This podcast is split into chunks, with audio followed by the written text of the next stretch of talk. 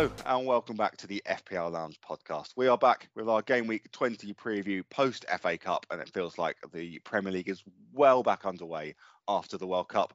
My name is Chris Hopkins, and I am joined by the Inter Miami to my Brentford B. It's Andy Case. Andy, uh, yeah, Mr. Mr. Mr. Beckham Senior apparently spotted at Welling United uh, the other day, watching his son play play Brentford B, and I saw I saw I mean I don't like the sourcing of these photographs because obviously it's, it's very paparazzi, but um, to avoid uh, any crowds or anything after the game, apparently he uh, Beckham Senior hopped over a fence and sprinted across a muddy field to to, to escape um, to escape you know, the hordes of crowds at, at Welling United. Um, yeah, your I don't really know if you've got any thoughts, but your thoughts uh, I don't really have any thoughts um, other than two things. One, um, is Inter Miami better than Brentford B? Like it's, good, it's, it's, a good question. Um, I think I think my theory was purely weather based. Yeah, I mean, undoubtedly, uh, the weather in Miami has got to be better than the weather in West London. Yeah. Yeah. Um, but I mean, you're being managed by Phil Neville, rather than Thomas Frank. Or well, it's probably not oh. Thomas Frank for the Brentford B, is it? But it's know. not. It's Neil McFarlane. But equally, Romeo. He, he did Inter Miami too, anyway, isn't he? I don't, don't think he. I think he's played a few like True. minutes for the first team, but it's not like. Yeah, he's not. Yeah. I don't think he's just. really, you should have said in, Inter Miami reserve. that didn't fit. That didn't fit the yeah. whole. Even and, and still, and still, the weather, the weather, the weather stands, right? Yeah, yeah. Okay, and then the only other thing, my second thing was, um, I heard a really terrible joke about this development earlier today. Oh, would you like to hear it? I've coming up, of course. Imagine, um, I wouldn't be very showbiz if I said no at this point, would I? It wouldn't, would it? No, but you are the true showman, Chris. So you'll say yes, even though you don't want to hear another Andy Case dad joke. So here it is. Um, obviously, uh, Romeo Beckham's father is is well known for the numbers that he wore on his back, and particularly, obviously, like number seven at many at many places. So old Romeo wasn't sure what to do, what number to wear. He didn't want to, you know, be so presumptuous that he could wear any of the numbers that uh, his his father wore eh, with great prestige. So as he was running out onto the pitch, David shouted across to him, "Wear four out there, Romeo." Like it, I do like it. A little, little, little bit laboured in the delivery, but yeah, don't don't hate the premise. Although, yeah. I mean, the idea of David Beckham ever quoting Shakespeare is frankly laughable, and maybe that is the joke beyond the punchline.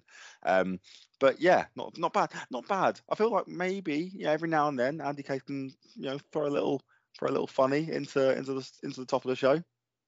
Uh, I mean, I think there's been plenty over the years. I don't know what you're talking about. Usually, they're just digs at me though, not an actual like joke with a punchline.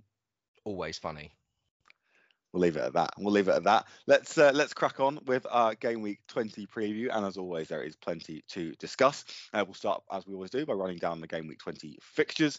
We'll have a quick chat about this week's talking points, of which there are quite a few things to talk about, particularly the the, the four teams on a double this week. We've got some new players on the radar. We will be swimming against the tides for I think the first time since the restart, Andy, or maybe just the second time since the restart. And then we'll finish, as we always do, with a quick chat about captaincy and who the heck is that.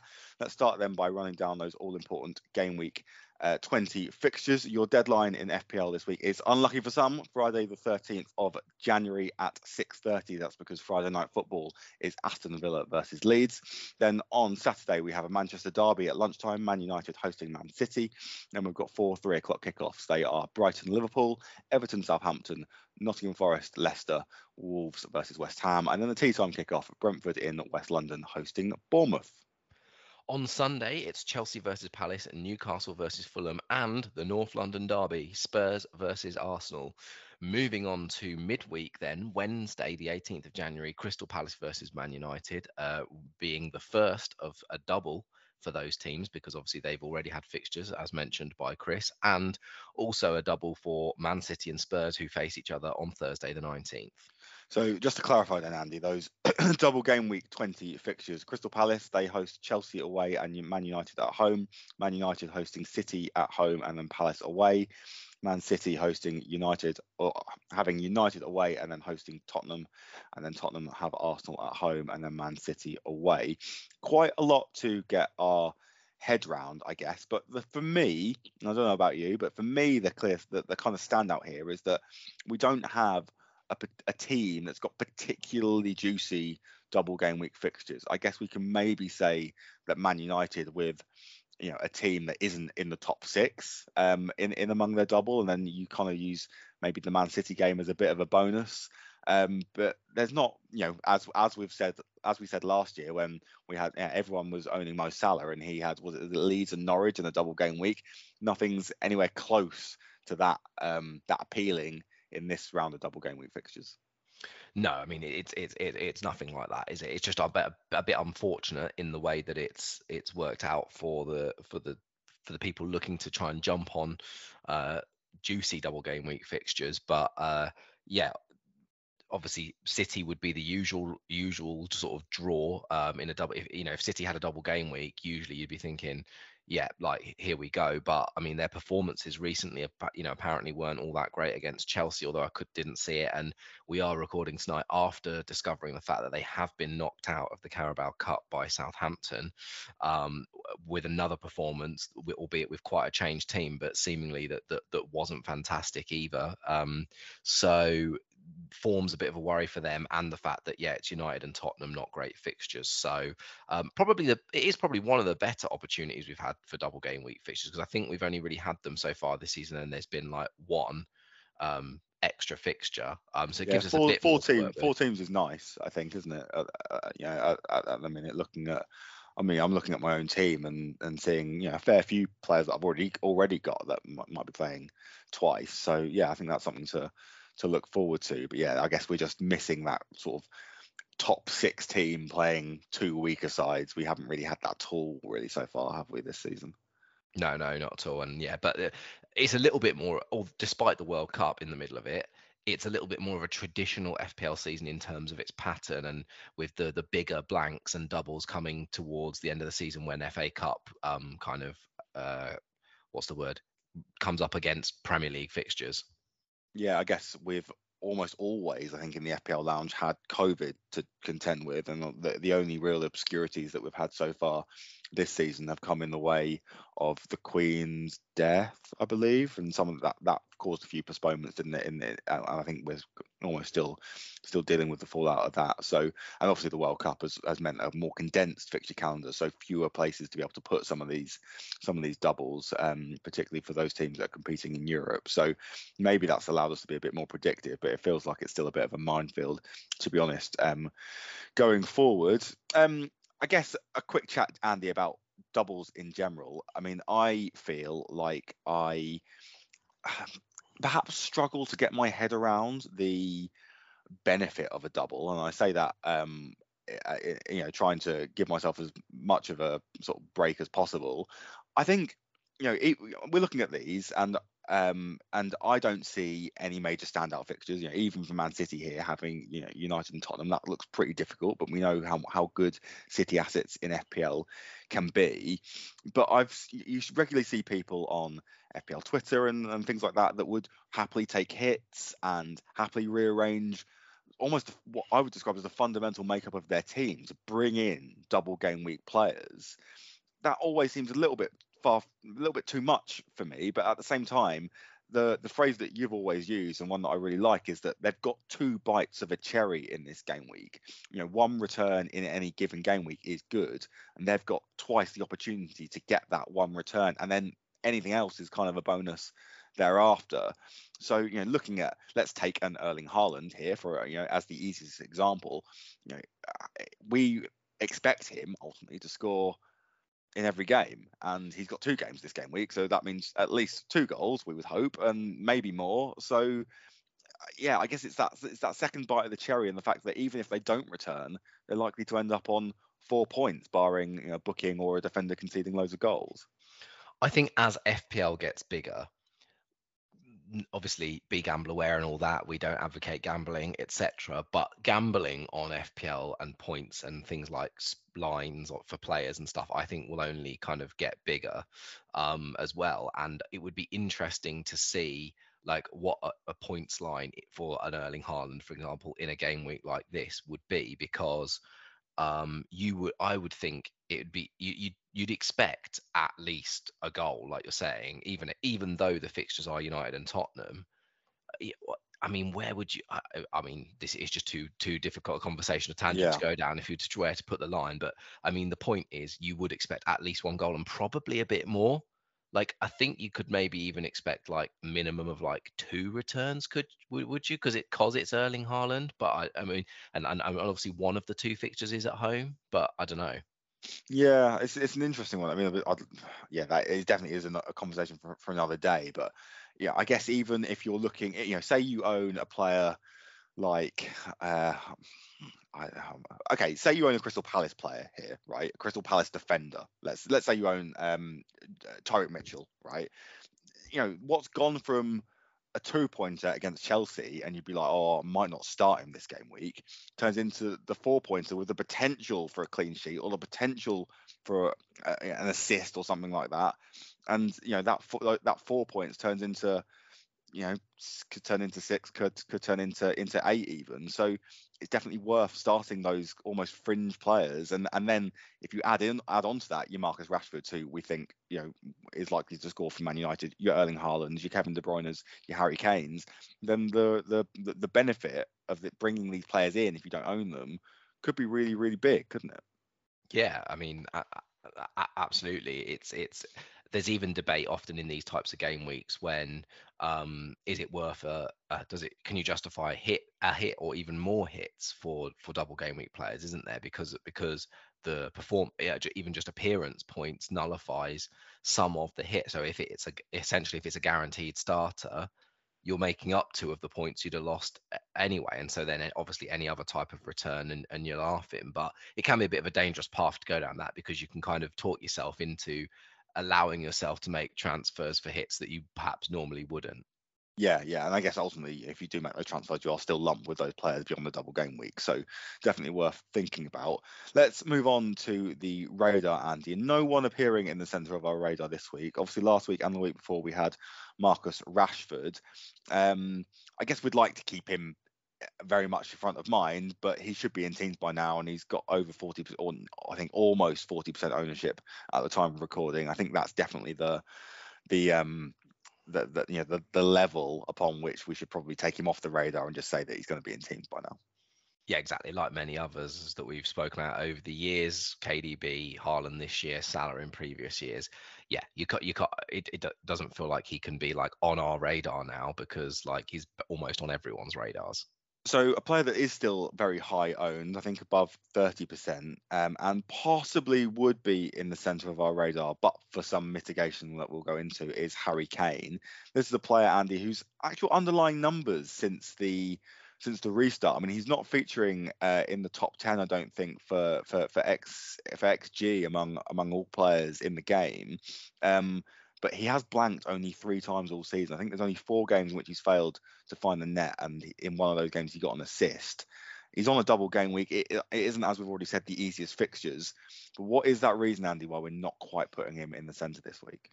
Well, that is mainly because of what we said in previous weeks about um, Mitrovic is actually on he's on four yellows and it and it's and it's just that frustrating and particularly because the first fixture is Arsenal you could absolutely see a booking in a big derby game for for Harry Kane. So that's the slight thing which just because because if he, if he if it was a single game week against Arsenal would he be in the center of our radar? Probably not.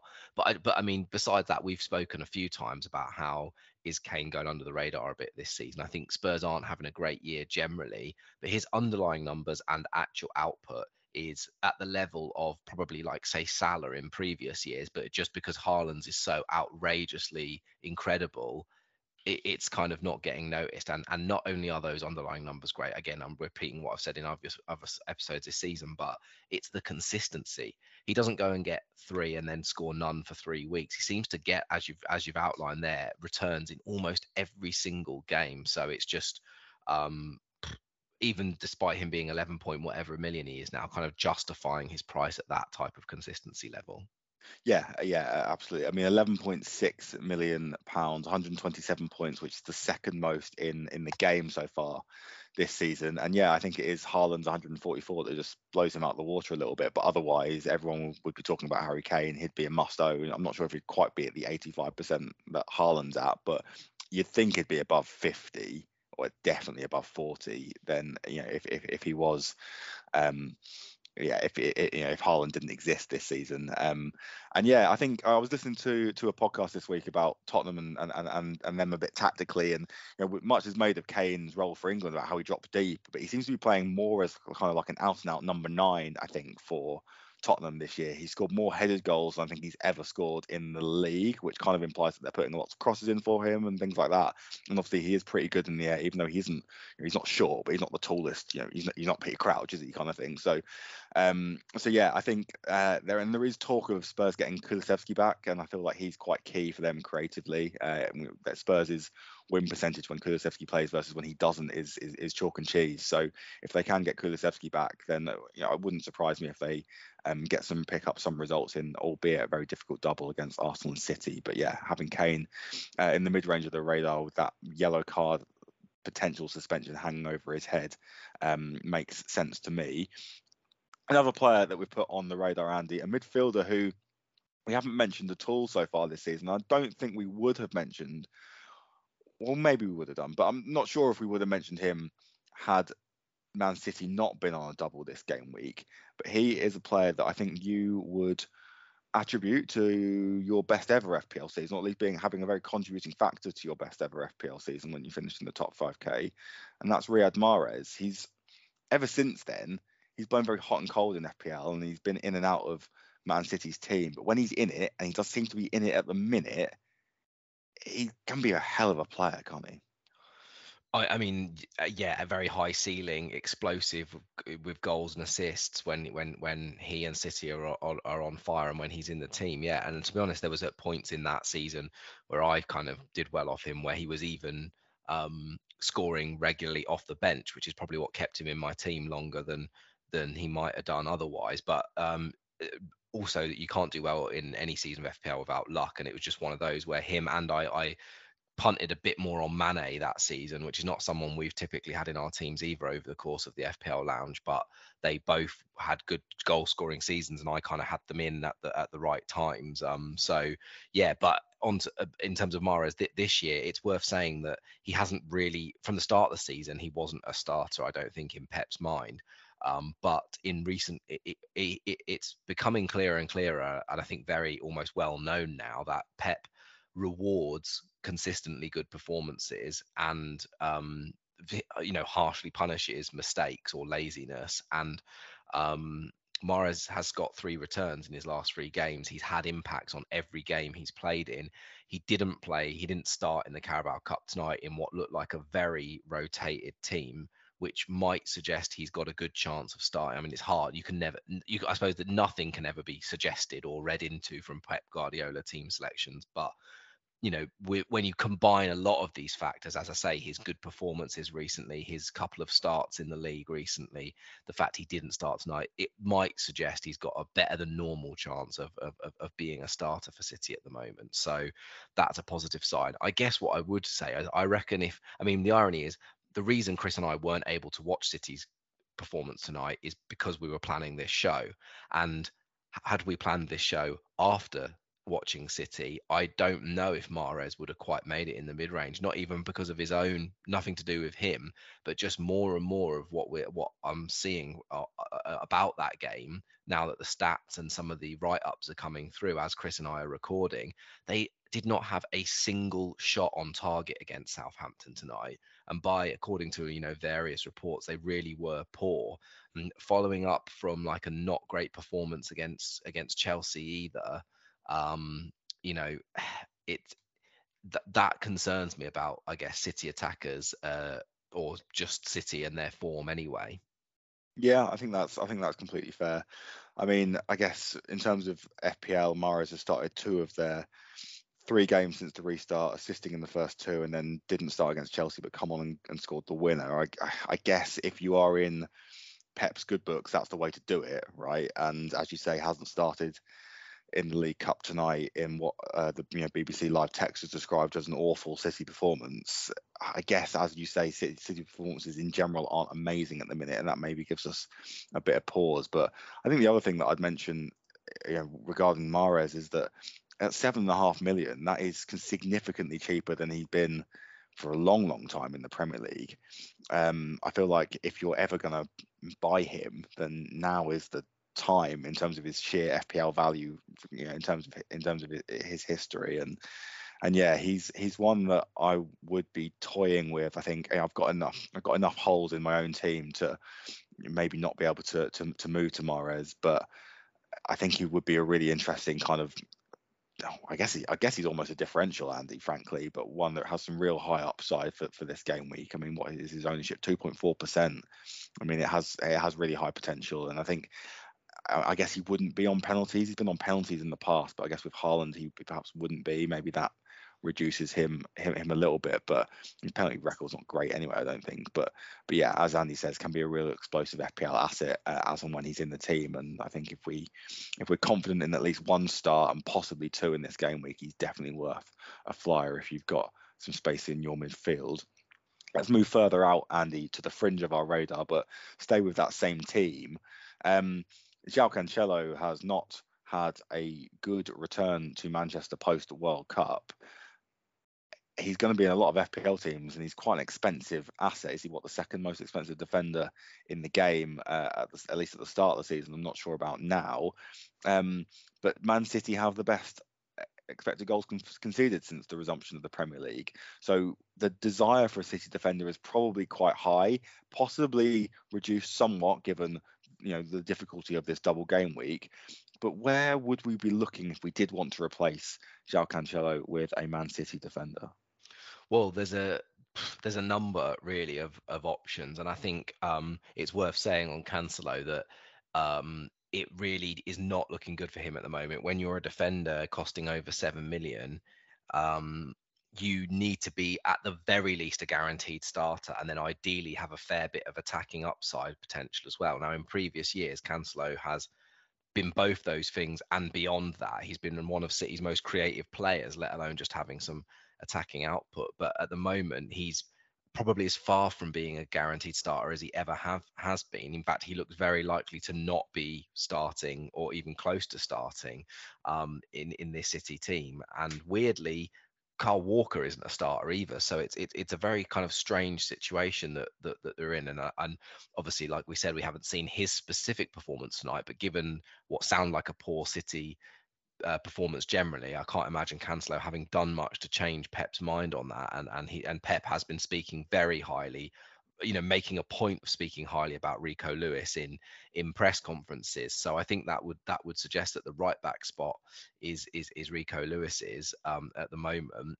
3.9 million worth worth mentioning. I mean, he's 3.9 million. I'm not sure he'd be the not first one, but he's certainly like an option in the um in in the in the ranks of, of City. Like you say, 3.9 mil. If he is the starter, we would be usually at say an absolute jump on a 3.9 mil City starting defender.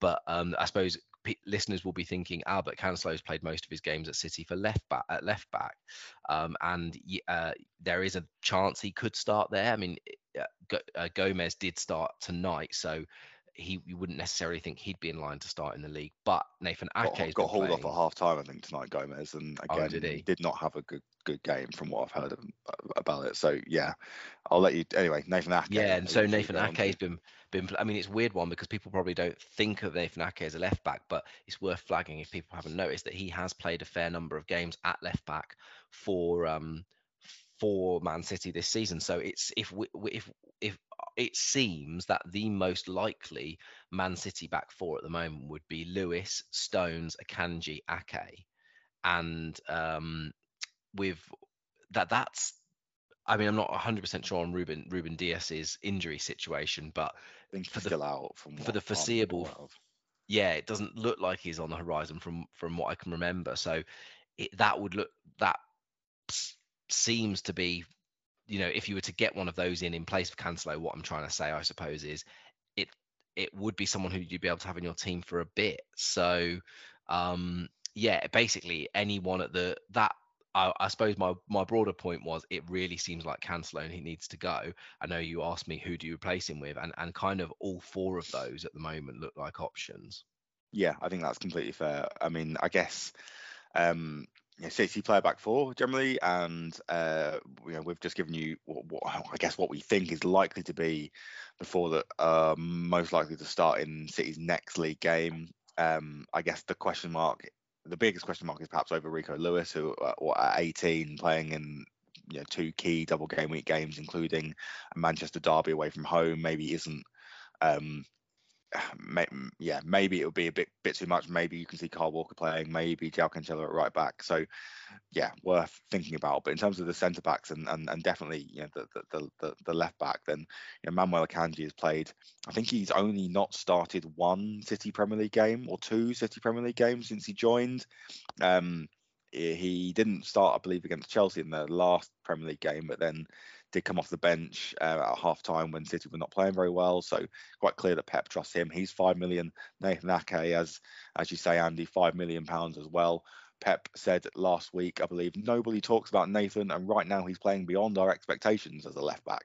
And that's pretty good news.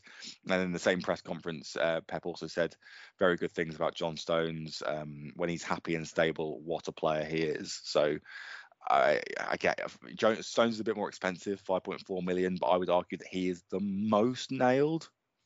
So maybe you're paying for that that certainty.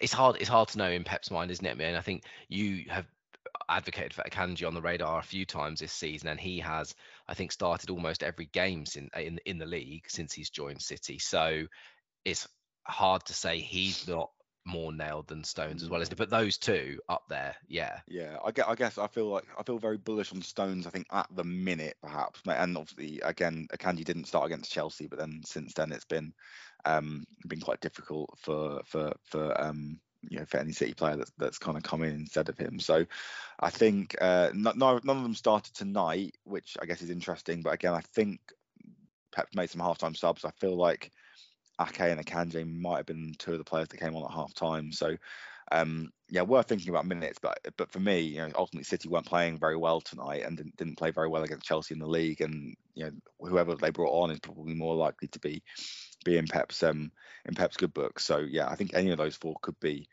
could be a really interesting um know, really interesting kind of differential options, I think, and definitely worth thinking about replacing Cancelo with. Uh, another guy, Andy, on the fringe of our radar, who's probably come to FPL um, FPL listeners' attention uh, you know, recently is Kaoru Mitoma at Brighton. Now, I have a feeling, and I might be wrong, but I have a feeling you mentioned this guy's name to me possibly back at, back ahead in our long weekend as a guy to maybe keep an eye on, not someone that you necessarily were advocating for in midfield, but I have a feeling you might have mentioned him before. Um, it's only he's only just started really starting for Brighton, um, but he's looked good in some glimpses off the bench um, earlier in the season. Uh, I think he's got what, two goals in his last two games, I believe. Um, Brighton have some okay fixtures coming up and 4.9 million. Uh, I guess for me, Andy, if I had, um, if I didn't have as many holes in my team, I'd be trying to think of a way to get this guy in. He might even be someone that I'd have instead of say an Andreas Pereira at the minute, but I'm not sure if I can quite justify making another transfer this week, given the amount of other issues that are in my team. But if I had a, a settled side at the minute and wanted to think, you know, a cheap midfielder to upgrade from from, from someone else, I think he'd be pretty high on my list. Yeah, I mean, similar to it's a good comparison with Pereira because obviously he seems very attacking in that Brighton midfield. A lot of what they do at the moment seems to go through him. You, uh, you know, since since the restart, he's fourth for non-penalty expected goals amongst all midfielders in the game, and he's only 4.9 million. Um, so yeah, I mean, I don't, I don't, I think this is the first I've heard of him like in recent weeks. I'm not sure I mentioned him on the long weekend. I, I can't. Am remember, I, am but... I thinking of Jakub Moder instead? Because I know that you've mentioned him. Oh, before. I have mentioned Moder before. I yes, think I might be getting them a bit, bit mixed up then in that case. Because he he he's been classified as uh, as midfielders and defender, I think possibly in the past. But yeah, anyway, um, but but yeah, Mitoma. I think Brighton's fixtures look good. I think that's that's another thing to um kind of add into the the point here. It's Liverpool in this game week, so that's maybe why he's on the fringe at the moment. But after that, Leicester, Bournemouth, Palace, Fulham. Um, and I think a very slight chance of a double at some point, according to Crellin, but but certainly less of a chance now. But still, even ignoring that, good fixtures coming up for Brighton. So um, yeah, he, he, he get the underlying numbers look look pretty decent. He's quite attacking. Um, uh, there will be people who say, "What about Trossard and Gross?" Well, you know, De Zerbi is, an, is a different manager, and whilst some of those returns for Trossard and Gross came under De Zerbi, when you come into a team, you, you play the players who've been playing and who are in form, right? And as you learn more about them and stamp your own identity, you start playing the players kind of you trust or you want more, don't you? And it's not like Gross and, and March and Trossard haven't been playing; they, they they kind of have still on and off. But it seems like the stuff seems to be going through Mitoma a bit more. So, uh, yeah, and obviously particularly at his price um, happy days. Yeah, I don't want to say something that's completely unverified, um, but I'm going to do it anyway. I have a feeling I've read somewhere that De Zerbi had similar thoughts about Leandro Trossard to what Pep said about Cancelo recently. He come back from the World Cup and questioned his motivation a little bit. Um, okay.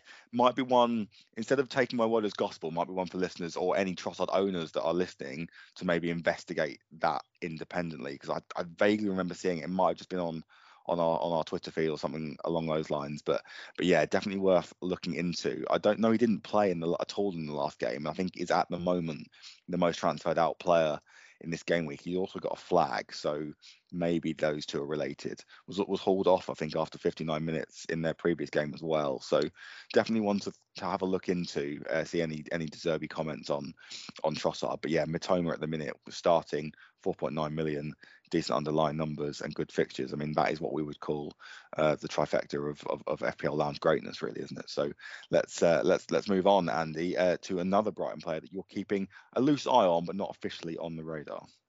Yeah, so off the radar now, and actually, just quickly before we do go off the radar, I don't know if we said that um, whilst City's performance, this is going back to City uh, at defenders on the fringe, while City's performances haven't been fantastic, they've had great expected goals conceded, you know, very few expected goals conceded all season and in recent weeks, including since the restart, they're actually the best team.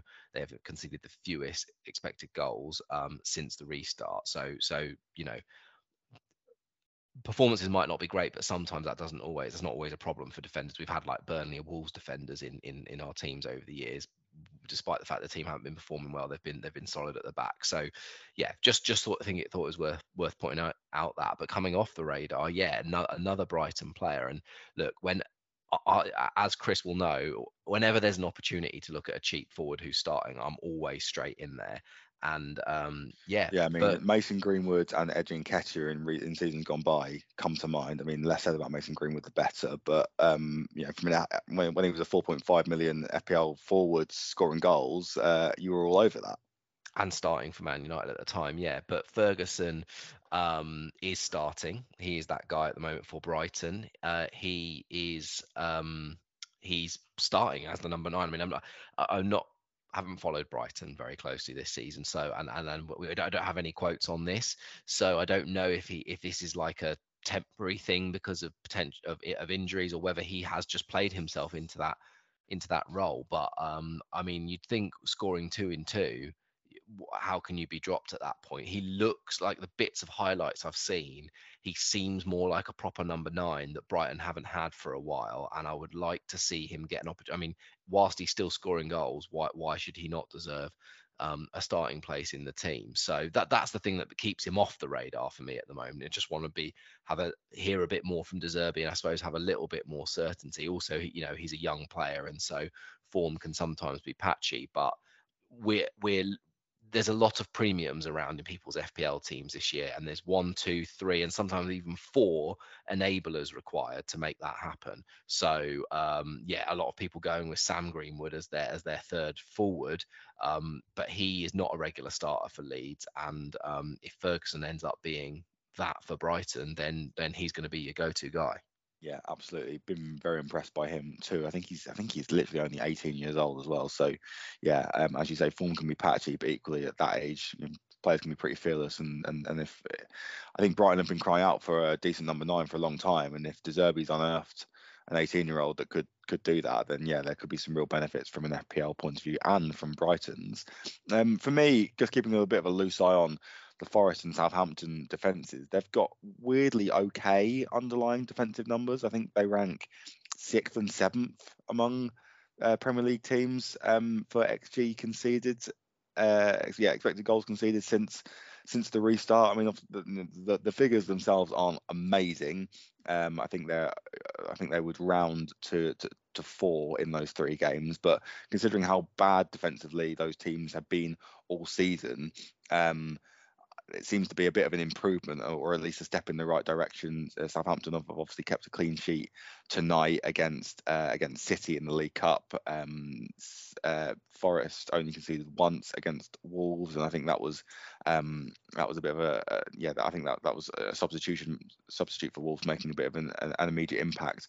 And also, I mean maybe one to keep an eye on. But I think part of what's maybe helped Forest in particular is they've had a settled defence. I think they've started the same back four um, for all of the games since the restart. Willy Boly being a key part of that, and I think he went off injured tonight, and then that's when they conceded. So maybe one to keep a bit of an eye on on him on his fitness. But but yeah, just one to you know maybe definitely not put on the radar at the minute. But there doesn't seem to be loads and loads of defenders about at the moment, Andy. That we're that keen on. Um, you know, we're not really nailing our colours to the mast on, on a City one either.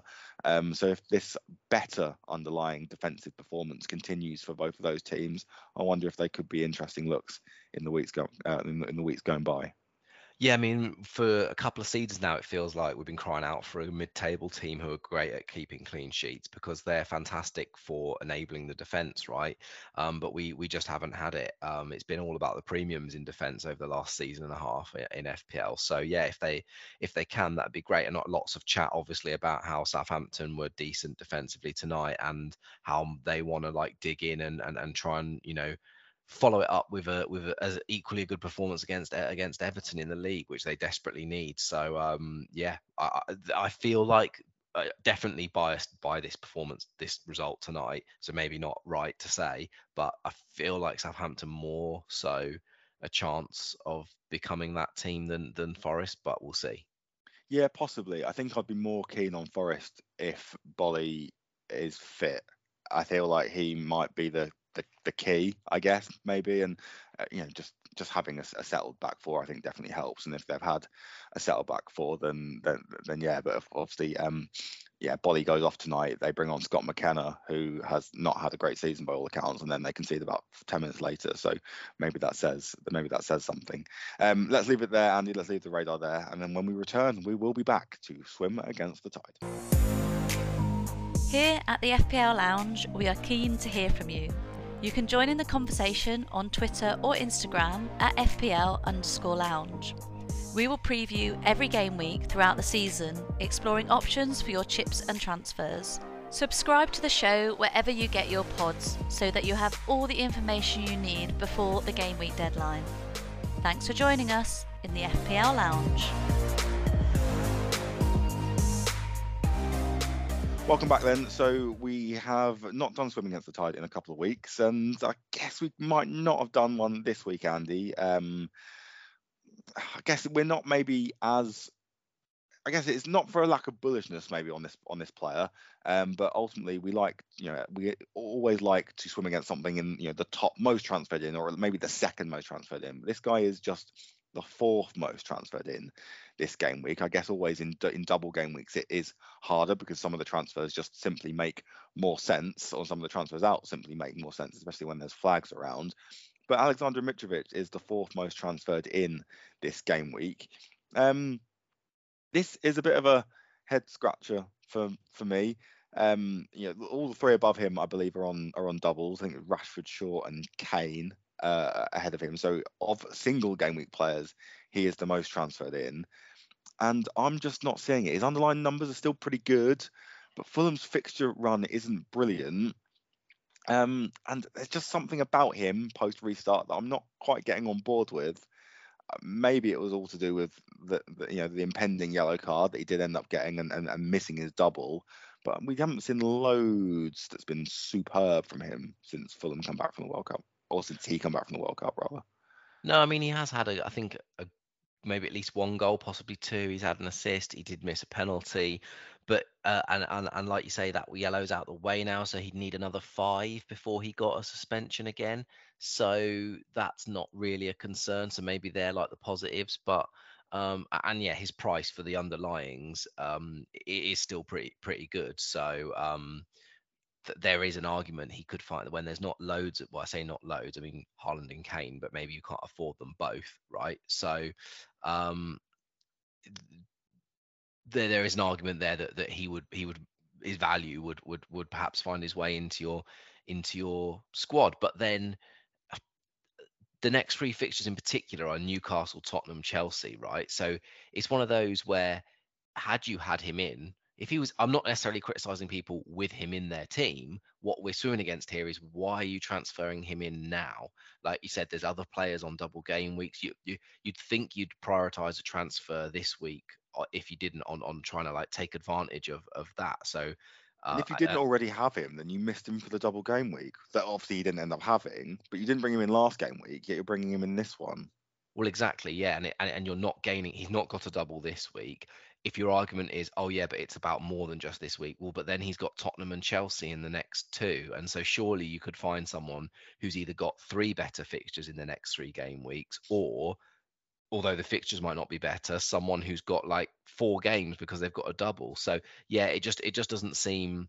It, it seems like an odd. An, uh, he seems like an odd. I mean, could I see him scoring this game week against Newcastle? Like, yeah, it's possible. Could he score against Tottenham at home? I guess, yeah, that's possible. Chelsea or whatever they are, 10th and have conceded plenty of goals. So, in theory, he could score in any one of or all of those next three fixtures. But like, it, is he the best forward option to bring in? I, I, th- I think like possibly not at the moment.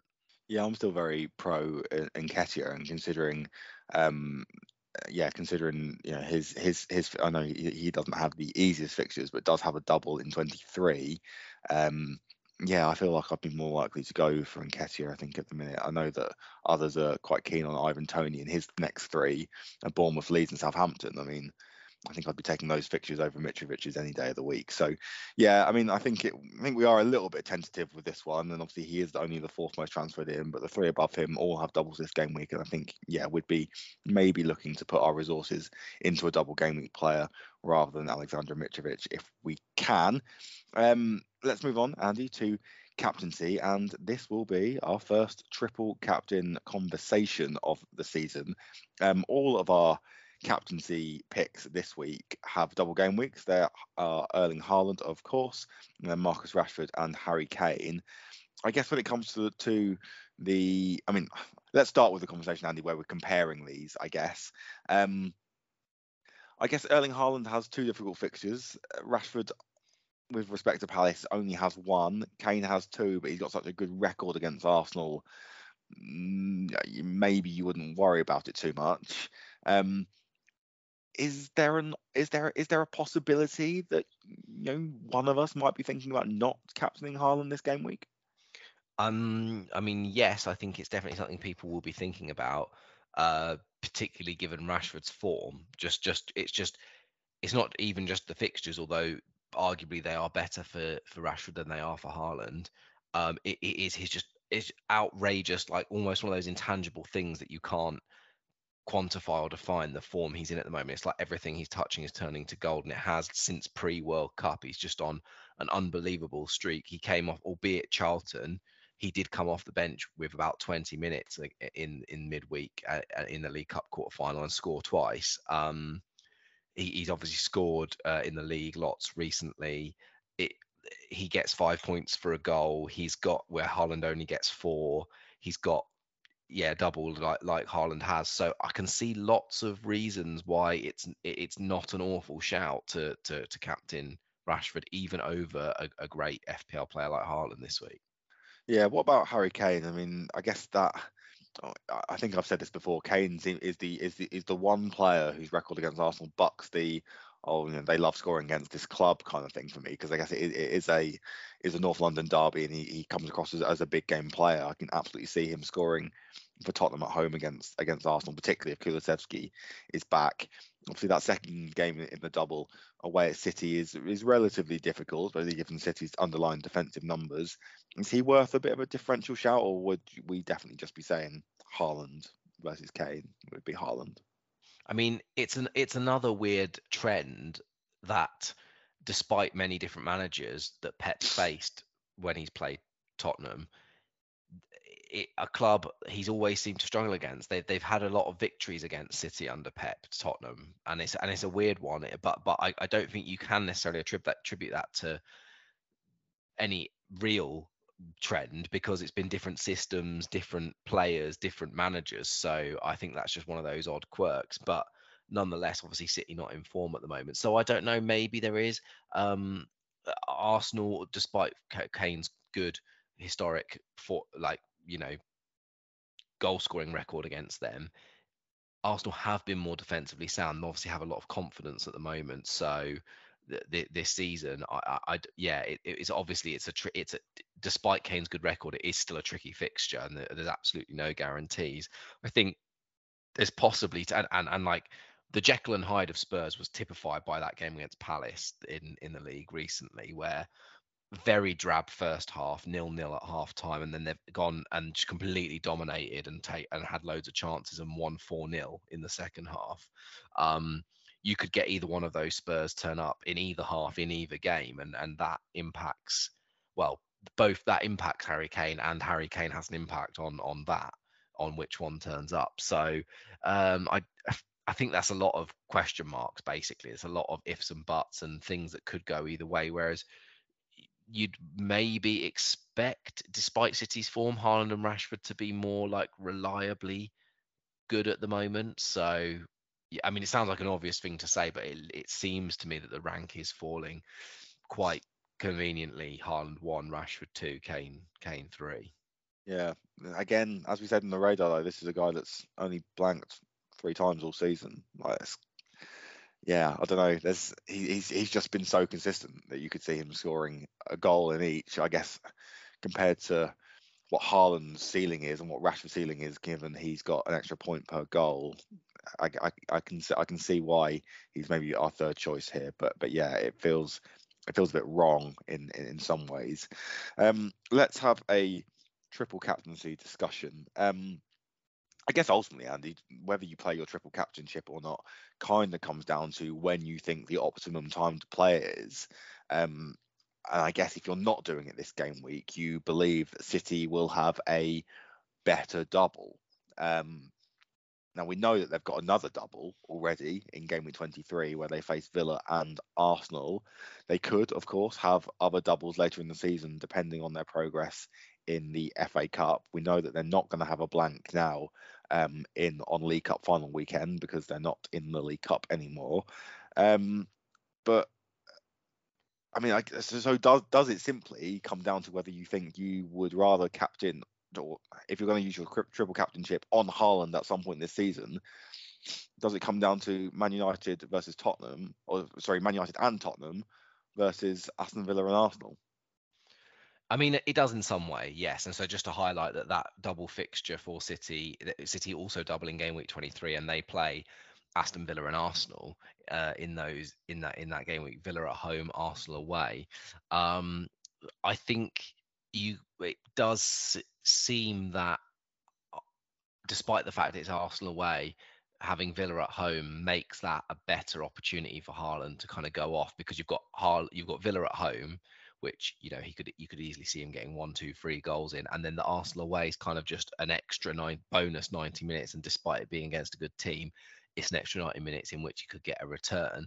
Uh, there's also potential, although City have gone out of the EFL Cup now, which means less chance for doubles later down the line. There is still chance, obviously, with them being in other competitions for for further doubles later down the line. You know, as we really get on late into the season, which which could depending on what those teams are, end up being better than both those options currently currently that we do know about for City in terms of double game weeks. So I think there's a lot of caveats, and when you add it into the fact that we, you know, there's been some game weeks this season where we've said Haaland's your captain, let's move on to the next segment. Whereas this week there are some fairly legit arguments for other options. I mean, Haaland we think is probably still the best, but the others are a little bit closer to him. It just doesn't feel like the time when you want to sort of wham down that that triple captain shit. Does the fact that some will triple captain him make it more important that those that don't triple captain him do at least captain him?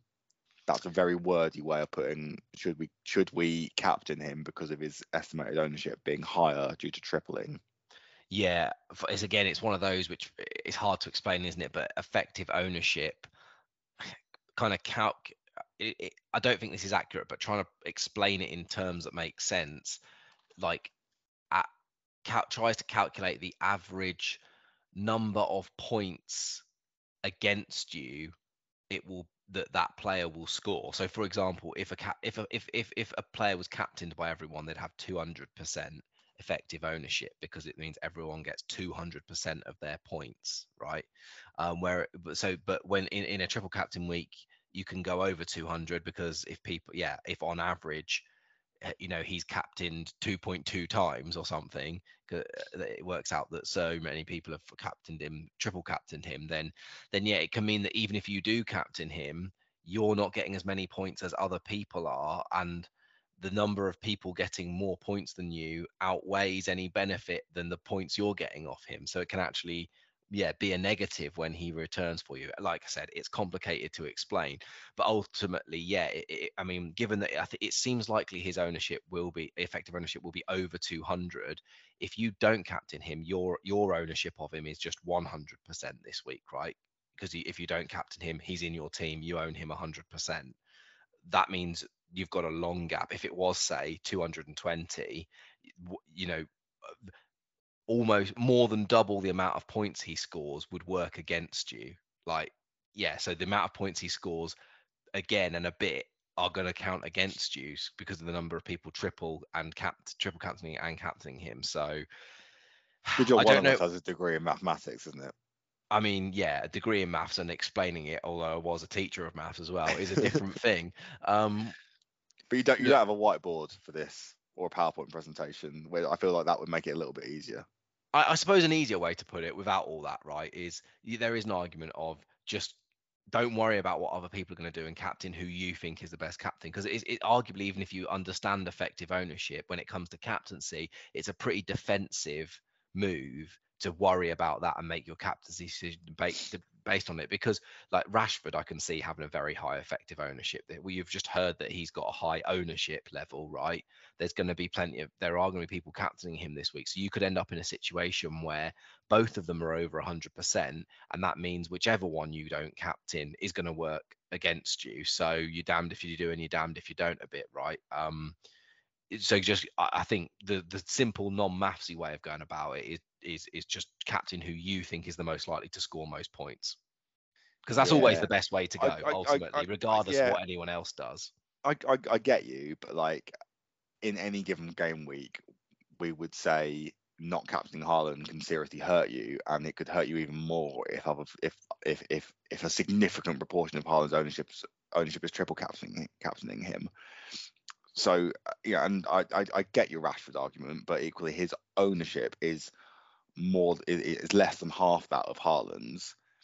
And I'm not seeing much Rashford triple captain chat. I'm seeing plenty of Haaland triple captain chat. So eh, all those factors together, it just it, it, I guess it kind of feels like the pain of not captaining Haaland could be even greater this game week than it is ordinarily because of the amount that that might triple him and almost captaining him, just just merely captaining him mitigates for that a little bit. But as Andy says, it is such a boring negative way of thinking about the captaincy option and playing FPL that we are reluctant to say it. But I feel like it, it, it needs to come with a, you know, any captaincy discussion that is around not captaining Haaland needs to come with with a serious rank health warning basically and, and and this week more than more than most given given the, the triple captaincy threat for him. But yeah, I think on on the whole, I do kind of t- i tend to agree with Andy. I would be reluctant to triple captain him this week because I think there is at least one, if not two, opportunities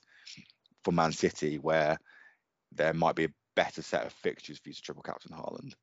Um, and I think fitness, yeah, providing he remains fit, he's going to be the the player that most players in the game triple captain this season at some point. It's just whether you go game week 20, game week 23, or hedge your bets and wait for wait wait wait for later in the season. Um, obviously, if City, City go out in the FA Cup third fourth round, which is against Arsenal, right, then they won't have any blanks or doubles still to come.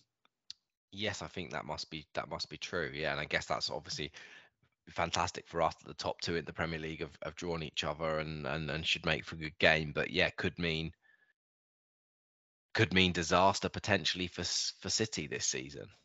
Yeah, so that's worth thinking about, I guess. If you do want to captain Haaland or do want to triple captain Haaland at some point and City lose to Arsenal in the FA Cup, then it's now or game week 23 going to be the only doubles that he's probably going to get, unless well, there are other fixture, you know, cancellations or whatever later later in the season. Well, you won't know about the cup thing before this game week deadline, though, no, right? So, so at that point, if you haven't triple captain in this game week, you're potentially looking at City's only double left in the season being that Villa Arsenal one. 23. So yeah. that's going to see a lot of triple captains on Haaland that week if that happens and then you'll experience exactly the same pain if you captain him this week, if you triple captain him this week and don't in 23. Ex- so exactly. Oh, so just pick the person you think is going to get the most points. This, been the long, this might have been the longest captaincy chat of the season um, with us. I mean, I, I, think it's all still useful. At least I hope it is useful. If you don't find it useful, then uh, you know, let us know at FPL underscore lounge on Twitter and Instagram. Let's finish as we always do, Andy. Now with who the heck is Stat? It's a little game Andrew and I like to play where we take it in turns each game week to pick a player from the FPL universe that has to be owned by 5% of managers, and we the other person has to guess who it is. If they guess it after the first clue, they get five points. After the second clue, they get four points, and so on and so forth. Every time we hear a new clue, we get two minutes to either stick or twist with our previous guess, which means we don't reveal the answer, answer till the end, which allows you to play along wherever you are listening to the FPL Lounge. Uh, Andy got one point last week. He's now played 10 times and got 24 points. I've played nine and got 17. So Andy's got that nice seven point cushion. Uh, you might be able to tell from my voice, I'm feeling a little under the weather. To get that tiny violin out. To play the sympathy card already. So any any bad performance from me is definitely down to the cold and not down to anything else. Okay, well, yeah. I mean, you've got to get your excuses in early, haven't you? But you are you are sneaky making. A, I've had I've had a few in a row now. I've already got like ones and zeros, so you're eating into that lead a little bit, and um, I don't think you need any sympathy. So, um, right, shall we crack on with it? Let's let's do it. I'm sure you weren't expecting sympathy from me. So, I was not. I was no, no. Okay. Clue number one. It is this player's fifth season in FPL, but they are not on for their highest ever score. Well, that could be anyone, couldn't it? Uh, fifth season. So let's go down the fixtures. I guess it could be a Villa player, not on for the highest ever finish. Uh, not sure how many Villa players would be owned that high. Emi Martinez, but he's done more than that. Leeds, I don't think they'd have many five seasoners. Brighton could maybe have some, maybe not. I think they've been in for four. Brighton, Everton probably not got many players eligible for the game. Southampton would have Ward Prowse. Everton might have Pickford, but they've all done more than five years, I would think. Forest is unlikely. Leicester, five years. Not on for a highest finish. My mind goes to James Maddison. Uh, yeah. Let's have a whiz through some others. Wolves. Uh, who could they have that's on five years? Jimenez. I don't doubt he's owned by 5%. I think I'll struggle. West Ham. 30 seconds. Like an Antonio or a Bowen.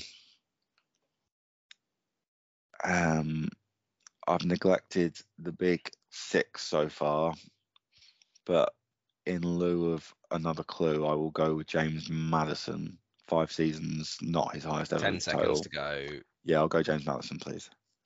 Okay. James Maddison. Clue number two. This player is the third highest owned player in his position. Uh, that probably rules James Maddison out, doesn't it? Um, okay, so forwards who'd be the most owned? Well, Haaland's the most owned. Who'd be second and third? Would Kane be that high? We said he's thirty percent, didn't we? Um,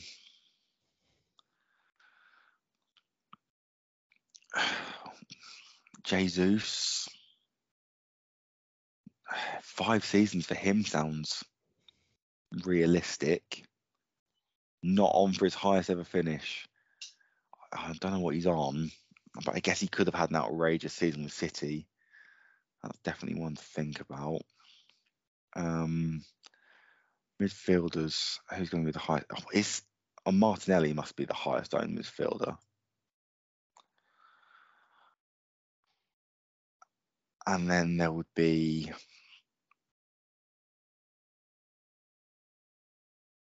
well, we said Rashford's forty percent nearly, didn't we? So he must be up there. De Bruyne, Rashford and De Bruyne both played more than five years. Has Salah played? How many years has Salah played? Oh, he had that Chelsea season though, didn't he? That always scuppers any You've kind of 30 seconds. longevity with him. Um, oh, I haven't even thought about defenders or goalkeepers. Defenders will be Trippier. Not sure. Who did I say as a forward? I said Jesus, didn't I? I think I'm going to switch to Jesus, please, Mr. Case. Okay, Jesus, it is. Uh, clue number three. This player has played every minute so far, which might help explain why he's also third highest owned at his club as well as his, in his position. Um, every minute. Oh, I just went for Jesus. Well, he's obviously been injured, so it's definitely not him. Um, every minute tends to imply defender or goalkeeper, doesn't it? I think. So let's go through those defenders and their ownership. Trips is going to be top, isn't he? And he's must have had more than five. Well, it's not the top. So who would be second and third? I feel like Cancelo. I feel like he's had less than five years, although maybe something crept up on me. He definitely wouldn't be on for his highest finish, but he hasn't played every minute. I can't think who'd be next. Trent, not played every minute. Neco Williams, not played every minute. Mm. What about keeper then? Uh, I'm guessing Nick Pope is near the top, if not top. And I'm guessing Danny Ward's up there. And you said this player's the third most owned at his club as well. Yes. What about what about a Ramsdale? This is what his second season at Arsenal, and he's had seasons at Sheffield United. Did he have and Bournemouth? You've got 30 seconds. He, I don't know about every minute, but it could be third most owned at his club behind Martinelli and Jesus. Yeah, yeah. I'll talk myself into. my- Oh yeah, I'll switch to. I'll switch to Ramsdale, please. Okay, switching to Ramsdale. Clue number four. This player has a minimum of double figure clean sheets in every season so far, but just four so far this season. Um, minimum of double figure clean sheets. I mean that must rule Ramsdale out because of like Bournemouth seasons and Sheffield United seasons. Because he wasn't the Sheffield United keeper when they had that very good season. He was the Sheffield United keeper when they went down. I think Dean Henderson was in goal when they had the good season. So that would maybe rule him out. I mean, double figure clean sheets, but none. How many? You said four this season. Four, yeah. So that implies a mega mega drop off. So I guess I'm looking at Mendy. He hasn't done five years though, has he? or I guess Alisson, five years. Double figure clean sheets in every season. That would make some sense. Third most owned at his club. Behind Salah and Trent, I I guess. What about Robbo? Robbo's had some ownership recently though, hasn't he? Hmm. Third most owned keeper could be. Not on for his highest finish. Yeah. No idea, frankly. What was the second clue? Uh, you've got 30 seconds. The second clue was he's the third highest owned in his position. Oh, okay. Um, four clean sheets this season. That sounds about right. Double figures in the in others. Yeah, I'm going to switch to Alisson. I think. Yes, please. I'll switch to Alisson. Switch to Alisson. Okay. And the final clue despite being the joint most expensive player in his position, his starting price this season was surprisingly low, lower than many would have expected, and has only been as low as this previously when he was in his first season. Say that again.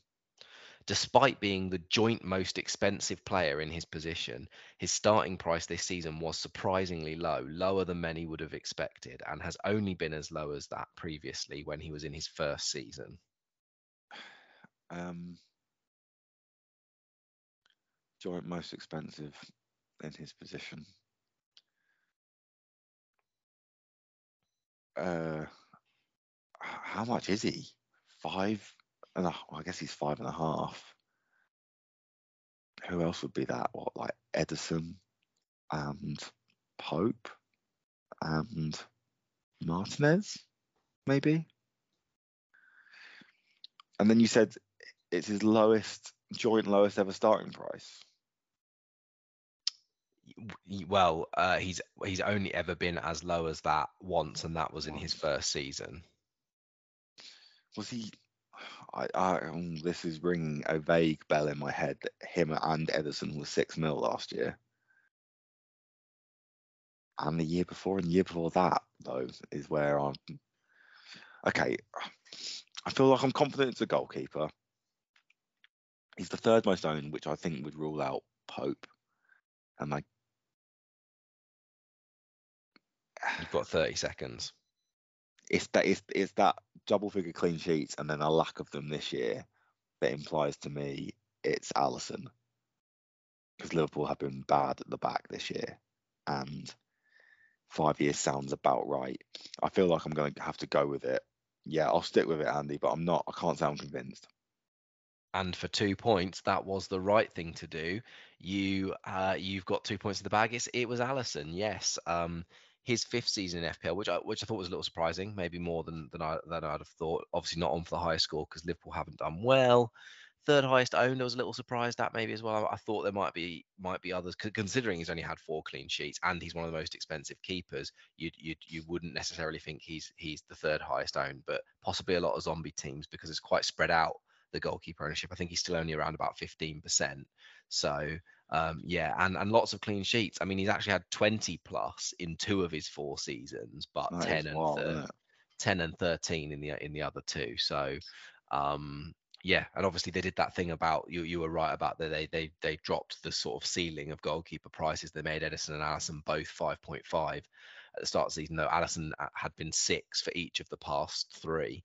Um, I guess to try because yeah, keepers obviously those two weren't particularly highly owned, and I guess it was to try and get people to be a bit more sort of lured into them as as what was seemingly at the start of the season good clean sheet um, options for the price. Yeah. I think we did have both of them featured in the long weekend, didn't we? I Mm. think because of their price drop, at least making them a bit more appealing. I guess for, I guess for them both, it was taking up a, a City and a Liverpool slot that we wanted to put elsewhere, and I guess for Liverpool in particular, with them, that was you know a regret pretty early on. But yeah, I mean, just looking at his stats now, I think the other interesting thing about him is that he's got four attacking returns in his FPL career. Yes, uh, four assists, isn't it? I think. Yeah. I think he got he got a goal. I, I, I was I, I had written half written a clue about an assist and I just thought it's too cruel because if I mention assists and clean sheets you're gonna it's gonna steer you right off onto defenders so Yeah, I think that Yeah. I think that's fair. I think I don't know if I'd have been as kind as you So I mean, well, we, I don't know. I don't know. You say that, but if you were in the situation, I think you'd have Yeah. thought the same as me. yeah, it's mate, too. It's too much of a bum steer that one. it is, it is, it is. You are right, you are right. But yeah, I thought I have to say I thought your second clue was quite kind actually, because I guess it, at that point it can only like you go through the four positions and try and think of ownership. And I guess doing the podcast, we've got some vague idea about ownership at least. You might not have the exact rankings, but you know you likely know who's top and maybe who's sort of challenging. But I guess the goalkeepers are something that we don't look at often because how many goalkeepers feature on our radar? Well, hardly ever. So Yeah. yeah, yeah, definitely. Well, very, very interesting. And yeah, nice to nice to be um nice to be closing that gap even further. Um, ahead of go- double game week 20, then Andy, if our listeners have any questions for us, how can they get in touch? Well, they can find us on Twitter or Instagram at FPL underscore lounge. And uh, yeah, a, decent looking week of, of Premier League ahead. So um, let us know what you're doing with your teams and, and that captaincy quandary. Absolutely, absolutely. And I got a tweet about uh from our I think we've got a, a, a loyal listener who's an Exeter City fan and Colchester signed an Exeter City player. Uh, I got a very nice tweet about that. So so yeah, do get in touch and you know a little just just so Andy is aware, we're going to see Colchester, aren't we, in, in about a month's time. Um, away at, uh, glamorous Gl- Grimsby Town. Just so you know, Andy, and I know we said earlier that you know please be gamble away and gamble responsibly. But I have drank the Kool Aid, and I have backed us to make the playoffs, and I have backed us to finish in the top five, and I'm all in. You hang on, right? Before No, Christmas, not this is a five, team. top half, top half. This is a team that was in the relegation zone. You've had a couple of wins, and now you get signs. now you're getting giddy. Like, yeah, playoffs, Chris, playoffs. Yep. What, what? Right. How many points away are you, and what price was 15. it? 15, 500. Five hundred. Mm, 500. well, yeah. changes, Yeah. changes, changes everything now, doesn't it? Yeah, to be fair, I mean, I could maybe be tempted in at 500, especially if it's your team. I could see how you could. Uh, I mean, what what about United for the league? um, what price? Oh, yeah, I don't know what price they are at the moment, but just like looking at City's before, if we beat City at home, we are one point behind them, right? We uh we're a bit off Arsenal. This, this is a tangent, but I, I like it. I like it a lot. Well, I mean, what what what what do our listeners think? Can United win the league? Let us know at FPL underscore lounge. There, it's less of a tangent now. Of course, yeah. No, but I'm looking up the price now, quickly. Scrolling, scrolling, scroll. Tw- 28 to 1. You can get best price, apparently. I I mean, City still odds on. I mean, you'd have a nibble at Arsenal. They're nearly 2 to 1. I, th- I, th- I just think any team that signs Wout Weghorst in the January transfer window can't be taken seriously as uh, title contenders. So, Is it, de- is it definitely happening? And how many weeks until he's on the radar? well, it's not definitely happening, but you know, Fabrizio's talking it up, so it's, it looks like it's definitely a possibility. Um, and I don't think he'll be on the radar at any point this season. Interesting. Well, we'll see. Depends if you get any nice, uh, nice free kick routines like the Dutch did at the World Cup. Um, yeah, but yeah, as as I say, and also do remember to rate, review, and subscribe wherever you get your podcasts from. Um, obviously, again, this is a a double game week, so um, we haven't discussed when we will be back recording. I guess it will be sometime towards the end of next week, Andy. I guess. Yeah, that would make sense because the next game week goes um, straight into the into the following weekend. So yeah, Lovely, yeah. So we might not encompass both of the double game week uh, games. Might have to record before Man City, Spurs, maybe even before Palace, Man United. But we'll do our best to keep you informed. And obviously, if you do subscribe, then you'll get our podcast in your feed whenever we do get round to uploading it. Uh, but Andy, enjoy this double game week, and until then. thanks for joining us in the FPL Lounge.